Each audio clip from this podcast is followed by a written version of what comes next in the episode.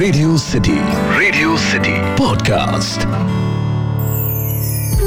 radio city पर कहानी पौराणिक भारत की। अर्जुन और कर्ण से भी बड़े धनुर्वीर थे भगवान श्री कृष्ण और इस बात का सबूत है लक्ष्मणा का स्वयंवर। रेडियो सिटी पर मेरा नाम है अखिल और आप सुन रहे हैं कहानी पौराणिक भारत की, जहाँ मैं आपको रामायण, महाभारत, पुराण, लोक कथाओं से कहानियाँ सुनाता हूँ।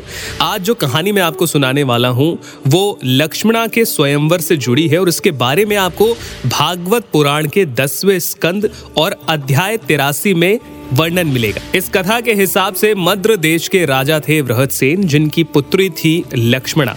एक बार नारद मुनि मद्र राज पहुँचे और वहाँ राजा और राजकुमारी से मिले और बातों ही बातों में राजकुमारी के सामने श्री कृष्ण की इतनी तारीफ़ की कि मन ही मन लक्ष्मणा श्री कृष्ण को चाहने लगी। समय बीतता गया। लक्ष्मणा की शादी की बात आई तो राजा वृहद सेन ने उनके स्वयंवर की व्यवस्था की, जहाँ अर्जुन, कर्ण और शिशुपाल जैसे योद्धा पहुँचे थे। श्री कृष्ण को पता लगा कि राजा वृहद सेन की पुत्री लक्ष्मणा उन्हें मन ही मन चाहती है, इसीलिए श्री कृष्ण भी स्वयंवर में पहुँचे।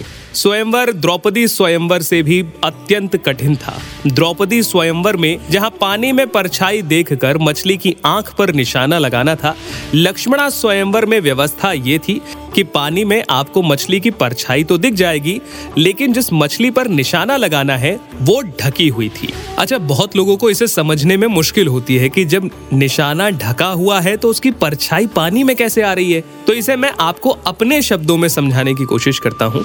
आप मानकर चलिए, एक मछली ऊपर है एक मछली का चित्र नीचे पानी में है जो ठीक उसी के जैसा है और उसी जगह पर है जहाँ असली मछली है। ऐसे में पानी वाली मछली को देखकर, असली वाली मछली जो ढकी हुई है, उस पर निशाना लगाना है। द्रौपदी स्वयंवर में क्या था कि आपको परछाई दिख रही थी, वो बिल्कुल सही थी, लेकिन लक्ष्मणा स्वयंवर में अगर थोड़ा बहुत भी ऊपर नीचे रहे तो निशाना सही नहीं लगेगा।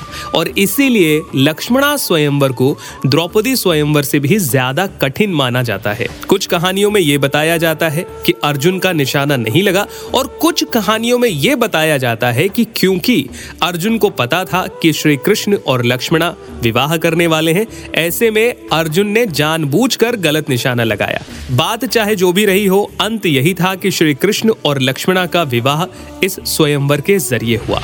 तो ये कहानी थी द्रौपदी से भी ज़्यादा मुश्किल लक्ष्मणा स्वयंवर के बारे में। आपको ये कहानी कैसी लगी, आप मुझे ज़रूर बताइए। इंस्टाग्राम पर मैं आरजे अखिल के नाम से हूँ। आप चाहें तो मुझे ईमेल भी कर सकते हैं podcast at my radio city dot com पर। फ़िलहाल के लिए इतना ही, सुनते रहिए रेडियो सिटी रेडियो सिटी पर कहानी पौराणिक भारत की।